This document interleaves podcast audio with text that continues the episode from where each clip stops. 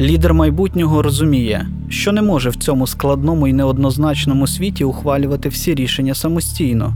Він усвідомлює себе як людину, що створює організацію, здатну допомогти йому краще вирішувати. Лідер більше не той керівник, упевнений у своїй інтуїції, нечутливий до сумнівів і швидкий на рішення. Він погоджується певною мірою обмежити свою свободу. Олів'є Сібоні досить уже помилок, як наші упередження впливають на наші рішення.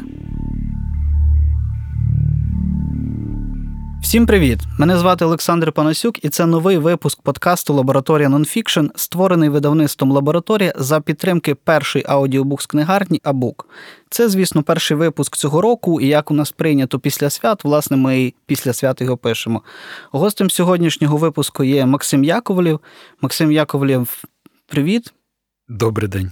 Я перед тим як ми перейдемо з тобою до розмови про дуже нелегку, на мій погляд, тему когнітивістику, я хотів би попросити тебе, щоб ти трохи розповів про себе, власне, щоб внести ясність, чому я покликав саме тебе. Ну, Для мене це теж загадка, але я сподіваюся, ми вирулимо з цієї складної загадкової ситуації. Мене справді звати Максим Яковлів, і я справді науковець, я кандидат політичних наук, доцент, завідувач кафедри міжнародних відносин і директор школи політичної аналітики Києво-Могилянської академії, в якій я справді маю досвід викладання дисциплін методологічного, тобто дослідницького циклу в шістьох різних кафедрах, проєктах і так далі. Е, окрім цього, я маю непоганий досвід навчання стажування за кордоном викладання. Ну, ти пишаюсь досвідом річної роботи на дисертації в Оксфордському університеті, курсами е, і там піврічним, і трохи менше навчанням, стажуванням в Маастрихті, Ерфорті, Єні, ну і низці інших університетів. Тому я вважаю, що принаймні на тему, щодо якої ти запросив мене поговорити, я можу щось сказати ще й з розрізу як перекладач, тому що е, в когнітивістиці як темі один з найбільших проєктів, з яким мені довелося працювати, з яким вдячний, хоча це було дуже складно, це Даніель Канеман і його класична праця Мислення швидке і повільне. Власне, до Данія Каменема ми перейдемо з тобою згодом. І, власне, я хочу почати з першого питання. Оскільки ми з тобою говоримо про когнітивістику, е, відкриваючи банальну Вікіпедію, ми починаємо читати про те, що це дуже складна дисципліна, яка об'єднана з дуже різними напрямками: і соціологією, і політологією, і психологією, антропологією, і ще різних там багато гуманітарних дисциплін. У мене Питання до тебе. Скажи, будь ласка, як ти сам для себе розумієш е, когнітивістику? Я теж дивився в інтернетах, як визначають це поняття, щоб себе зацікавити. І я е, мені сподобалось формулювання, яке починається з словосполучення «study of human mind». І оскільки mind англійське це трохи більше, ніж просто мозок ну якщо перекладати, це якраз багатозначне слово, і його семантичне поле з нашим українським мозок не зовсім збігається. То тут є декілька моментів. І що ще цікавіше, це не зовсім гуманітаристика в нашому розумінні. От, На жаль, у нас я за це за це борюся все своє свідомо професійне життя, що політологія не стільки гуманітарна, скільки суспільствознавча дисципліна. Бо одну з складних штук, яку я викладаю, це статистика для політологів, або кількісні методи. Бо вважаю, що емпірика вкрай важлива. Так от, е, окрім того, що це дослідження людського mind, ну тобто розуму в широкому розумінні мозку. Перші дисципліни, які наводяться, навіть дивився на сайтах університетів на банальне питання, куди може пойти працювати людина, яка за освітою когнітивіст? От куди вона може піти? І в варіантах відповіді, перше, що йде в переліку, це інженери, які розробляють програмне забезпечення. Ті люди, які займаються гейм-дизайн. Таке цікаве, да? Uh-huh. дизайн ігор. Якщо так, ті, хто йдуть працювати в нейронауки, і тільки в кінці філософи, політологи та маркетологи, щось такого плану. У нас це догори дригом, тому що у нас дискредитована ідея складної науки як такої. Якщо щось вивчається, то воно має бути нескладним. Та? От мені політологи, які не знають, як порахувати якийсь примітивний там кростабуляційний аналіз, кажуть, ну ми ж не на математику вступали. Та? Я кажу, ну це така сама логіка, що на англійській мові казати, ми вступали не на філологію. Та? От Тому е, когнітивістика це суттєво суттєво ширше, і безумовно, окрім політології, соціології, психології, філософії, це ще покриває сферу нейро, там де є приставочка нейро, uh і е, в тому числі допомагає прогнозувати і розуміти людські рішення в достатньо складних системах. І до цього Канеман є дуже показовий, до якого ми сподіваюся, дійдемо, та який е, отримав Нобелівську премію з економіки, хоча він сам психолог. Тому от для мене когнітивістика підтримувати цілком це не тільки складно, це ще дуже-дуже інтертранс гіпердисциплінарно. Ну, але тим не менше, власне, Даніел Канеман, я так перед подкастом тобі сказав, і мені це дуже насправді сподобалось. Все ж таки, це людина, яка є поп-іконою, Угу. яка більш-менш е, когнітивістику. Е, Популяризувала через свою працю мислення швидке повільне. І, власне, скажи, будь ласка, е, як ти, коли працював над цією книгою, от е, який ти шлях пройшов, коли перекладав цю роботу? Я намучився. В першу чергу через відсутність усталеної термінології. Це було дуже складно. Е, Я я переконаний, що всі перекладачі, які працювали над текстами, які є вже в російськомовному перекладі, мають той виклик, щоб український текст читався щонайменше не гірше. А суттєво ми очікуємо, що український текст буде точніший, краще сприйматися, такі речі. Тому два моменти: термінологія, робота над текстом, який вже є в російському перекладі, як на мене, з дуже невдалою назвою, тому що щось там е, думати довго, вирішувати швидко, це просто псує саму ідею книжки. Але ці два моменти і ще. Я не розрахував час, тому що книжка зайняла набагато більше часу. Тому що, як колись сказав мені мій брат, це не та книжка, яку можна читати в там не знаю, в метро в транспорті по дорозі на роботу. Вона потребує осмислення. Ну, власне, чи можемо ми сказати після цього моменту, коли книжка з'явилася на ринку? Хоча, очевидно, ми будемо говорити з тобою більше про книгу Олів'є Сібоні, який є власне послідовником Канемана, але повертаючись власне до поп-ікони Канемана, я хотів би дізнатися в тебе, наскільки ти за рахунок цієї роботи зміг для те для себе взагалі зрозуміти, що таке когнітивістика, і от, власне, ти говорив про момент відсутність багатьох понять. Чи дало тобі після прочитання цієї книги розуміння такої широкої території, як когнітивістика, якісь про- спрощені, зрозумілі концепти?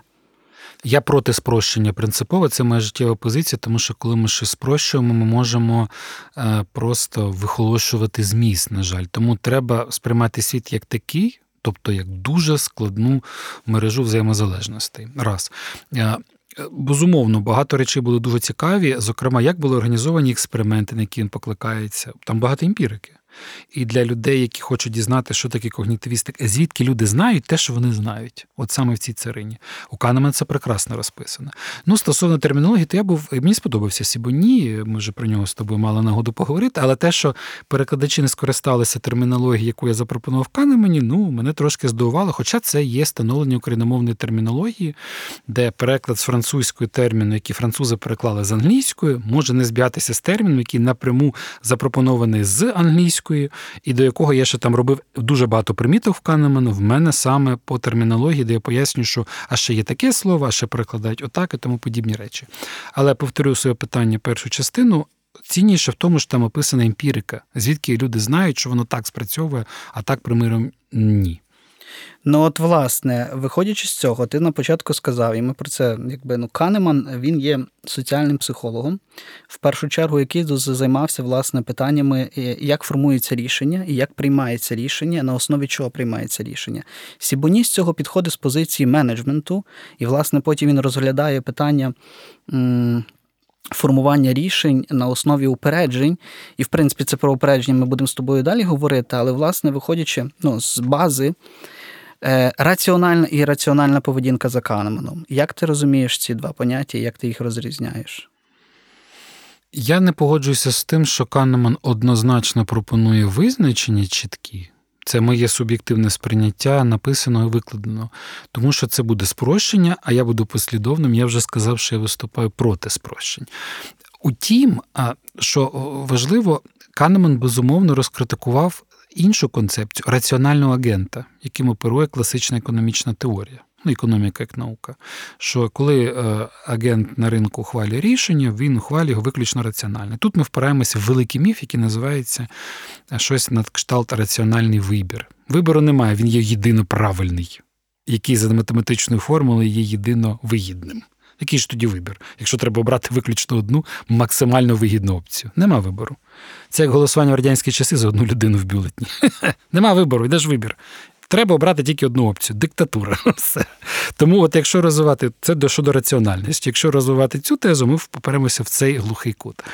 Е, Скоріше про те, наскільки ми себе уявляємо раціональними, в тому розумінні, що ми нам здається, що ми діємо виключно у власних інтересах, щоб максимізувати свою вигоду, свою кількість благ, які ми отримуємо, і так далі. А цього не виходить через те, що ми ухвалюємо інші рішення, і Канеман це дуже добре показує, які насправді шкодять нашим, дозволю собі це грубе слово, шкуреним інтересам.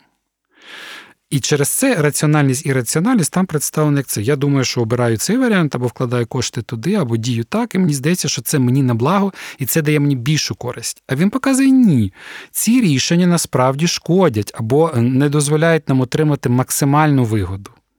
І в цьому розумінні раціональність і раціональність сприймається як спроба. Ну, агента, нехай мене, тебе, будь-кого, максимізувати свої е, статки, не знаю, гарне почуття будь-що, або гарним почуттям щось замінити. А насправді воно так не спрацьовує. Скажи, будь ласка, от е, якщо повертатись до, до когнітивістики як такого цілісного напрямку, який, власне, досліджує поведінку і комплекс поведінок. Наскільки е, на сьогоднішній день когнітивістика взагалі є імплементована в суспільно-політичний контекст? От коли ми говоримо су- суто от про літературу, до моменту, коли не було цих книжок на полицях е, книгарень, ми чи користувалися ми цією термінологією, чи користувалися ми розумінням того, що за природою прийняття рішень є певна логічна, наукова, розібрана структура, як ми взаємодіємо і опираємось, ну, на, на, на основі чого ми взагалі якби приймаємо рішення. І це взагалі така тема і напрямок, який я хотів з тобою більш ширше розкрити. Когнітивістика і суспільно-політичний оцей устрій конкретно нашого контексту українського. Ну, насправді тут три питання в твоєму. Е, Наскільки було відомо і користувалися термінологією, наскільки де на практиці застосоване напрацювання оцих досліджень, які представлені у Канемана, у Сібоні, зокрема. От. Ну і третє, наскільки воно застосовано конкретно в Україні. Бо з першого світового контексту є прекрасна перекладена українською мовою книжка Надж Поштовх. Да? Де представлені можливості інтегрування. Ну, Британія має класний приклад, Сибоні його теж згадує про те, коли от е, можливості людей не родити, не, ну, не родити, може.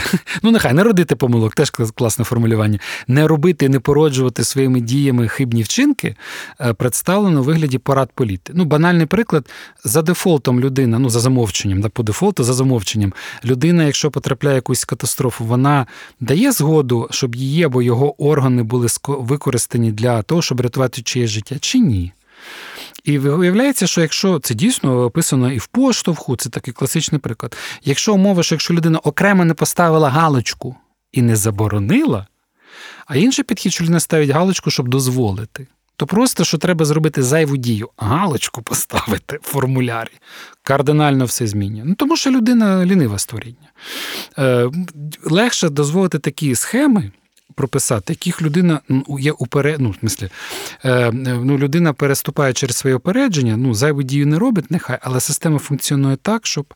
І це з точки зору політи... політичної науки теорії часто критикується з тих позицій, що так держава ще більше втручає... втручається в життя людини. Бо якщо ми вільні е, люди і вільні робити що завгодно, то е, як це так держава нас підштовхує до рішень, яке вважає правильним або раціональним? Людина має право помилятися.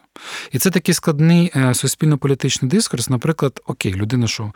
Якщо людина повністю володіє своїм тілом, своїм життям, вона е, теж має право його закінчити. Ми знаємо, що релігії це засуджують. Якщо я видерусь на велику будівлю і спробую там цей, то приїдуть мене вмовляти цього не робити. Правда, оце теж такий момент, де ми показуємо, що людина не настільки вільна, і держава все ж таки має певну опіку. Але в українському контексті це всякий е, патримоніалізм. Е, Він з одного боку, да, і патерналістські настрої, щоб за нами мають е, За нас має вирішувати хтось. та раз за нами мають вирішувати, має, має потребуємо якоїсь особистої відданості, не знаю, лідеру партії ще чомусь. Воно ускладнює цю ситуацію, особливо в пострадянському контексті. А що це вони не зробили те, а не зробили все, а де держава, це хтось має про це подбати. Тому я складно так розгортаю, але якщо е, підсумувати, термінологія впроваджується. Я дуже радий, що навіть в Сібоні одні терміни запропоновані, я в Канемані в перекладі запропонував інші. Е, то, що мені ідеологічно не подобається, це коли замість того, щоб з англійського або з французької перекласти напряму, переклад йде через російський переклад опосередкований. Це мені не подобається. Коли напряму з іноземних мов, це я дуже вітаю. Термінологія. На Заході є такі ініціативи, як приклад, наводиться Велика Британія, де є спеціальна інституція, яка от намагається впроваджувати, радити. В українському контексті, як і в багатьох інших країнах, питання філософське, наскільки це е, чи не є це гіперопікою, мовляв, держави або державних інституцій над нами. І Чим більше ми з тобою говоримо про когнітивістику, я насправді розумію, що це настільки складна територія, що в ній навіть предметно не вистачить півгодини і двох, і трьох годин, і не тільки Максима Яковлева і Олександра Панасюка.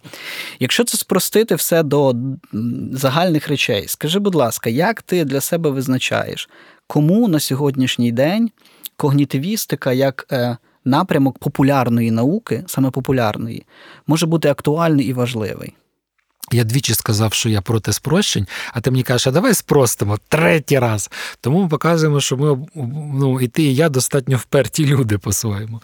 Тому це теж таке приємне. Суто психологічне спостереження, таке когнітивне. Ем, я працюю у сфері освіти. Я вважаю, що моє завдання вчити, навчати, ділитися знаннями і відтворювати знання взаємодії з людьми. Бо це дуже важливо. Знання це не те, що можна взяти звідти і покласти отак сюди, тобі чи комусь іншому в голову. Так воно не працює.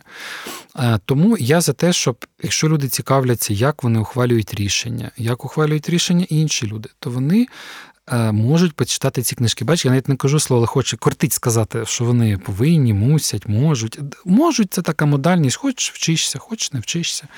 Тому що. Е, ще один момент пострадянськості, в якому ми живемо, це така е, зневага до інтелектуальної праці. Все починається з того, що якісь там вонюча вшива інтелігенція, Ну, Чому саме? Інтелігенти менше всіх миються, правда? І більше всіх гнілає ще, ми більше всіх гниємо чи ще щось. Раз, це дійсно в нашому контексті. А потім ще всякі навіть на російську мову на рівні приказок, то що саме умний. От в такому плані. Тому е, за те, щоб людина розширювала горизонти свого мислення, сприйняття реальності, це право кожного їх розширювати або цим не займатися. Тому, якщо спростити, як ти мене просиш, якщо людина хоче розвиватися і розуміти краще проду своїх вчинків, і, можливо, виправляти свої когнітивні викривлення, які завжди практично втілюються в якихось предметних помилках в діях не те купити, не туди сходити, з не тою людиною дружитися, не на ту роботу речі, піти. Актуально в ковідні часи, правда? Ця ну, хвиля? в принципі, тобто, ну, з твоєї відповіді зрозуміло, що питання розвитку стоїть індивідуально для кожного і ділити на якісь категорії людей це насправді не дуже вдячна справа. Я, власне, хотів би, оскільки ми трохи зачепили Канемана і, власне, напрямок когнітивістики, перейти до тої книги, про яку ми з тобою говорили декілька тижнів тому в книгарні є. Це, власне, Олів'є Сібоні досить уже помилок. І, власне, скажи, будь ласка, е, природа рішень, природа рішень і те, що Сібоні називає упередження. Це дуже для мене важливе питання, тому що я для себе, коли читав цю роботу, задавався питанням, чи звертаю я увагу взагалі в своєму підході до прийняття рішень, що я маю якісь упередження. І що таке упередження? Чи це стереотипи, чи це помилки, чи це хиби? Тобто, знову ж таки, це все термінологія. Як ти для себе визначаєш природу поняття упередження? Е, складне питання, тому що природа поняття упередження, значить є поняття, в нього є природа. Е, в нього, ну, Перше упередження, те, що в англійській буде bias, я не так добре знаю французьку, щоб дискутувати про е, там семантичні поля термінів у французькій мові, але от bias – це щонайменше викривлення, помилка похибка, упередження. От Це декілька речей, які що вони мають спільне. Якщо брати логіку, там є таке зміст обсяг понять. Англійською ще краще, це називається extension and intention ну, те, що ми ну, що входить в сферу поняття, на клас яких явищ е, поширюється, ем, то е, найлегше пояснити саме на прикладах, коли оце викривлене сприйняття ситуацій, даних, мотивів. викривлює в результаті дію за те, про що ми з тобою говорили на самому початку. Найбільш раціональний з точки зору вигоди результат, який можна отримати. Ще один момент можна сказати, що це фільтр. Через який ми фільтруємо, тобто сприймаємо певну інформацію, на якусь не зважаємо, або обмеження коло зору. От перспектива вона обмежується або стискається. І тому викривлення мається на увазі, що ми не все побачили, не все врахували, хибно зрозуміли, не так оцінили наслідки, як вони можуть бути насправді. Або шаблоном скористались. Ну, шаблон це теж викривлення. Але разом з тим, шаблони і такі речі, вони все ж таки. Я так і знав, що ти зараз кажеш евристика. Так? Ні, я це це евристика, до речі, теж вона настільки. М- об'ємна об'ємна тема, що з якої сторони до неї не підійдеш, вона ніби там все розписана і ясно, але я для себе не зрозумів її якби логіки діяльності і чому евристику когнітивісти на кожному кроці якби підсовують.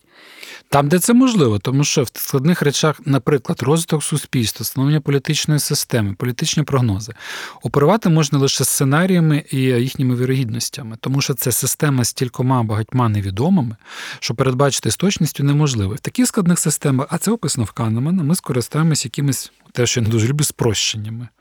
Диверсифікуємо, оперуємо сценаріями, не робимо конкретних провозів там і там, де дійсно настільки складна система, що її неможливо передбачити. Все ж таки, ми люди, а люди це люди це результат ускладнення, а не спрощення.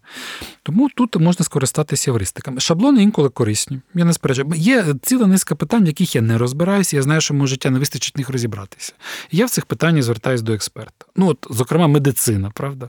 Як жартують мої студенти в Фейсбуці, бо всі були класними політологами, тепер раз раптово вірусологи.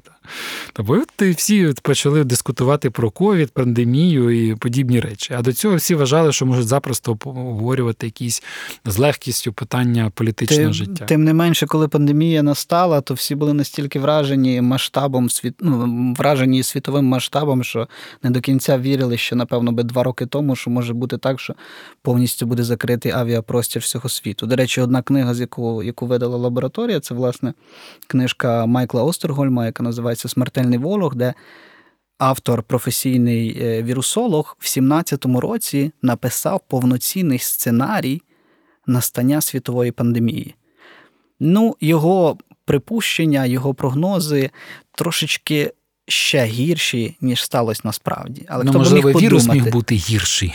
Ну, власне, людина, яка 30 років віддала цьому свого життя і розуміла багато передумов, як це функціонує. Тому я думаю, що всі речі, які він описував, книжка фантастична і перечитував два рази, тому що я і дружина, тому що вона пояснює і показує, наскільки е, тема вірусології набагато стійкіша і сильніша, ніж люди можуть собі уявити. Тому що як і будь-яка наука, бач, я дуже дякую, що ти нарешті мене підтримав, що спрощення не наш шлях. Ду... Вірусологія складна наука. 30 років вчити і все одно не ідеально передбачувати. Якщо говорити знову ж таки про книжку нашого прекрасного Олів'є Сібуні, французький контекст, український контекст. Скажи, будь ласка, чи розрізняєш ти якусь е, жорстку? Е, відмінність між е, контекстом західним і контекстом українським.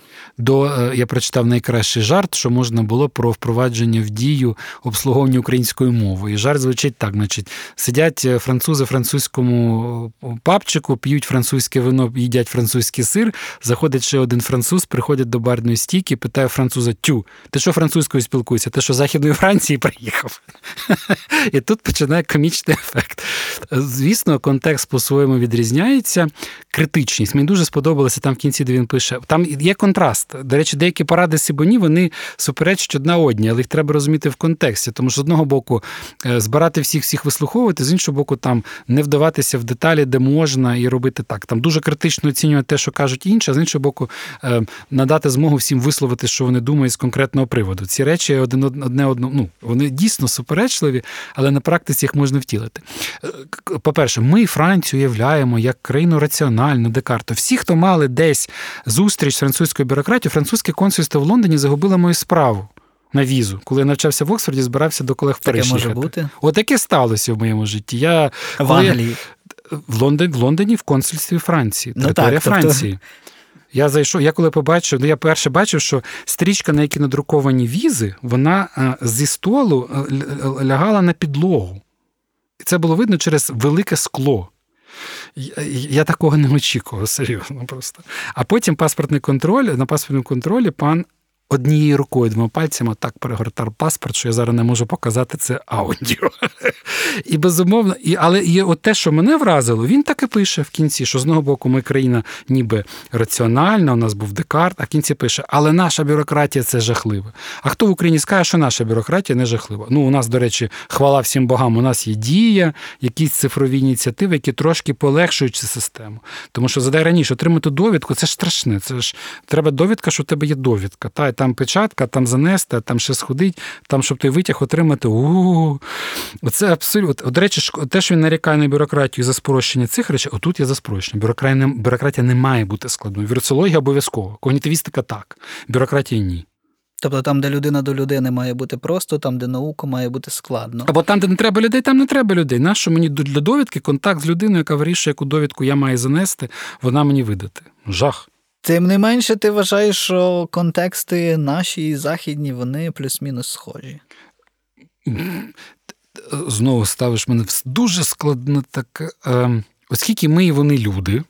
Ну, власне, я хотів тут е, момент, перепрошую. Я зору, хотів, так. хотів просто тут підкреслити момент з роботи Сібоні. Е, Він дуже цікаво описує одну історію про е, ситуацію, яка сталася в Штатах в 60-х роках, коли був президентом. Е, Кеннеді, і власне він е, мав дуже складну військову операцію, коли на Кубу відправили велику кількість військових. Я не пам'ятаю точних деталей, але я дуже вам рекомендую прочитати цю історію.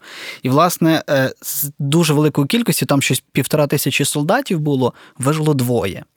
І, власне, Сібоні описує цю історію так, що на основі упереджень, які там тоді якби домінували в тій історії, сталася така трагедія, що вижила така мала кількість людей, солдатів. Відповідно, після цієї історії я зрозумів, що природа людей насправді набагато очевидніша і ясна, і що якісь над, над там можливості чи уміння не відрізняють людей, які ходять по вулицях, і людей, які приймають е, рішення у владних кабінетах. І от ми з тобою доходимо до того питання, коли я тебе запитував про різницю контексту українського і західного, я мав на увазі те, чи можемо ми говорити, що от когнітивістика і, в принципі, питання про природу прийняття рішень, вона якось відрізняється від в залежності від культури. У мене є спокуса сказати, що е, помилятися люди можуть однаково. От цей приклад, який наводить Сибоні, це проблема планування, врахування множинності інформації і результат злочинного спрощення одержаної інформації і віра в те, що якийсь сценарій однозначно більш ймовірний, ніж інший. Візьмемо приклад України, Дебальцево і Ловайськ. Ну, нехай оборона Донецького аеропорта інше питання. Але тут є зрада, е, ну скажімо, не зрада, але порушення домовленості російською стороною і відповідно бойовиками, і українська позиція. Ну до цього часу не вшухає дискусія, хто винний. А наступне, що найважливіше, що піднімають ці питання, ми маємо знати з логіки, що приклад не є доказом, ілюстрація не є доказом. Е, Ми маємо емпірично перевірити. І хороше питання, що ми всі, ти, і я, і громадяни України, раптом Росія дійсно вирішить наступати на Київ. Хто, як, з якої фахової кваліфікації, на основі яких схем, івристик, будь-що ухвалює стратегічно важливі військові рішення? Через Керченську протоку пускати кораблі чи ні? Як реагувати на захоплення? Як діяти в цих ситуаціях? Оця військова тематика в Україні зараз вкрай важлива. І безумовно, ми, як українське населення, повторюся свою тезу, маємо право знати і вірити, що у нас ті, хто відповідають за ці рішення, стратегічно життєво важливі, бо це е, життя наших е, солдатів, це безпека нашої країни, хто ухвалює рішення там. Я вважаю, що якраз от такі приклади, якщо їх позбирати докупи, вони е, ну, це, це хороше занепокоєння, правда? Так. Бо ну, ми, ми маємо просто, якщо поклати руку на серце, зізнатися, яке у нас в огульному суспільстві було уявлення до анексії Криму війни Росії з нами на Донбасі про те, хто у нас в Збройних силах задіяний. Ну, насправді, будемо по-хорошому, це не най. е, Ну, якщо спіймати на вулиці людину і запитати, де працюють найрозумніші московиті люди, які добре розуміються на стратегіях, от таких речах. Ну, мало хто зізнається, що це ну, в огульному уявленні, так, що це люди, які працюють в сфері Збройних сил. А зараз ми розуміємо, що це професія, яка потребує поваги. яка потребує висококваліфікованих людей, які спроможні робити стратегію. Бо наші військові доклали максимум зусиль для того, щоб боронити нашу державу, розробляти ті рішення, які допоможуть нас всіх врятувати. І справді честь і хвала цим людям, які функціонували якось ну, структурі, мається на увазі збройні сили, яка просто була зруйнована. Скажи, будь ласка, Олів'є Сібоні, досить уже помилок. Як не допускати помилок? І в п'ятий раз приходимо до спрощення. Е, Сібоні чесно пише, що ми не можемо викорчовувати помилок і якось стати, не знаю, настільки просвітленими, що ми ніколи, ніде, ні за що, за жодних обставин не помилятимемося. Я вважаю, що шлях в постійній роботі над собою, аналізі своїх вчинок, типових помилок. Я вважаю, що можна починати з неприємних ситуацій в нашому житті, які регулярно повторюються. Тому що є певна причина, якщо ми робимо певні. Не знаю, необачливі вчинки, необачні вчинки, що потрапляємо до певних неприємних для нас ситуацій. Є певний шаблон, ну, по накатанні, що ми опиняємося в них. Консультуватися з експертами і справді розуміти, що світ це складна система, складна структура, і багатьох складних питанням, не знаю, похребцем і бігом зрозуміти і второпити неможливо. Деякі рішення потребують часу, а в деяких рішеннях треба чесно зізнатися, що нам бракує компетенцій, компетентностей, знань, що завгодно, щоб ухвалити це рішення. Тоді яким чином книжка власне Сібоні може стати якимось першим таким відкриттям для самого себе, як краще розуміти природу і прийняття рішень, і помилок, і взагалі навчитися виявляти якісь власні упередження, як в приватному житті, так і в суспільному житті, взаємодії на е, простих якихось ситуаціях до більш складних, як суспільно-політичне життя. Як ти от е, розумієш для себе? Наскільки книга для тебе дала ще один раз нагадування, що не так все просто, і з цим треба працювати свідомо, відкрито і. Книжка досить практична, тому що суттєва частина це для сфери бізнесу, як ти сказав на самому початку, дуже багато вправ. Логіка достатньо проста. Якщо з 99 зі 100 людей в компанії, виробництв, бізнесменів, ну, якщо всі вони помиляється однаково. Чого ми з тобою маємо право вірити, що ми оцей унікальний один випадок на ста, які не помиляються. Тому є процедури, які забезпечують захист, тобто вони не дають нам помилятися, тому що встановлюють систему запобіжників. Так, сяк, так, сяк. Ну, є от, знає, прекрасна от black box thinking, та ем, я мені здається, бачив вже в перекладах, не пам'ятаю, чи українському, російському, це мислення, ну, black box мається на увазі це чорні скриньки, які в літаках угу. де через аналіз помилок роблять ну, ставлять запобіжники, щоб не помилок. Я читав в оригіналі, книжка мене кілька років тому дуже вразила. Так от Сібоні дозволяє нам для себе в приватному житті, е, ну, в бізнесі, по роботі встановлювати цю схему запобіжників що а, от така ситуація, типова помилка в такій-то ситуації, або у подібних ситуаціях типово помиляється ось так. Робимо так, робимо так, не робимо цього. Ну і вона і зменшується шанс того, що ми, ми теж, як ти мене запитав, ухвалюємо нераціональне рішення. Тоді, в такому випадку, кому би ти порекомендував в першу чергу цю роботу? Е, безумовно, людям, які е, настільки е, займаються, ну, мають власний бізнес, бо працюють в таких структурах, то їм оця частина, де робота в команді, робота з колегами. Якщо людина займається якоюсь особисто там ну, приватною справою, є там вільним митцем, можливо, ця частина буде не цікава. Але буде цікава перший розділ.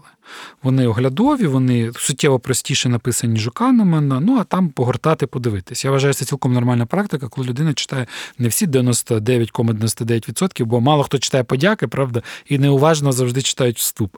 А список літератури, як правило, навіть не переглядають. Я люблю читати списки літератури і шукати там для себе щось цікаве. Почитати частинами. В комплексі цікаво тим, хто є керівником, відповідає за інших людей і має контролювати або нести відповідальність і за рішення не тільки свої, а ще й інших. От таким людям книжка буде від першої до останньої сторінки цікава і корисна. І в мене таке останнє питання до тебе, воно більше звучить ну, в такому постскриптумі. Е, я знаю, що ти читаєш немало, дуже багато, і ти переклав немало книг. Скажи, будь ласка, що тобі особисто дає взагалі читання нонфікшн літератури? Як ти це для себе пояснюєш? Перше, я сприймаю це як частину моєї ідентичності. Якщо я, от е, російською мовою, я, ми з тобою тоді, коли говорили, російською мовою прекрасне слово мніть себе. Тому що я думати, уявляти, а мніть – слово мніння, мню себе кимось. Так? Якщо я претендую на те, що я інтелектуал, людина, представник креативного класу, моє завдання вчити когось, то я обов'язково маю поповнювати свої знання. Відповідне читання є частиною моєї ідентичності. Науковець має читати і продукувати, писати тексти. Інакше який з мене науковець. Я сприймаю це як частину моєї ідентичності. It's a must. Але must не те, що мене хтось змушує. Я інтегрую це в своє щоденне життя і так, щоб в мене був час на читання. Це обов'язково. Е, Наступне це дійсно розширення горизонту. У мене є відчуття спраги, коли я не почитав, не отримав інформації. Ну, не подкаст, подкасти слухати це теж корисно, це інший спосіб сприйняття. Але якщо я, в мене якийсь певний час, я день нічого не читав, мається на увазі книжки, наукові статті, ще щось. У мене відчуття спраги. Я щось не зробив, не поповнив себе. Це якось на рівні навіть фізіологічного відчуття. Треба почитати. Бодай декілька сторінок, але треба. І відповідно я поповнюю своє знання, е, розширюю сприйняття, розумію дедалі більше, скільки всього я не знаю. Супер, Максим. Дякую. Про голод настільки влучно сказано, що я от згадав, що я сьогодні ще теж не читав, і це дуже, дуже мене тривожить, бо по поверненню додому одразу це зроблю. Я тобі дуже дякую, що ти прийшов на випуск. Тема дуже непроста, і я розумію, що про нього говорити легко і спрощено, як ти не любиш. Не так є, не так є, не так просто. На завершення хочу сказати, що минулого тижня засновник видавництва лабораторії Антон Мартинов взяв живе інтерв'ю, ну не живе, власне, через скайп з автором книжки Олів'є Сібоні досить уже помилок. І я дуже рекомендую прочитати його. Воно конкретне, коротке і вносить ясність, як не приймати, як приймати правильні рішення щоден. Е, Посилання буде очевидно під е, подкастом. І я на цьому дякую і завжди на завершення кажу те, що завжди кажу: читайте добру літературу. Дякую.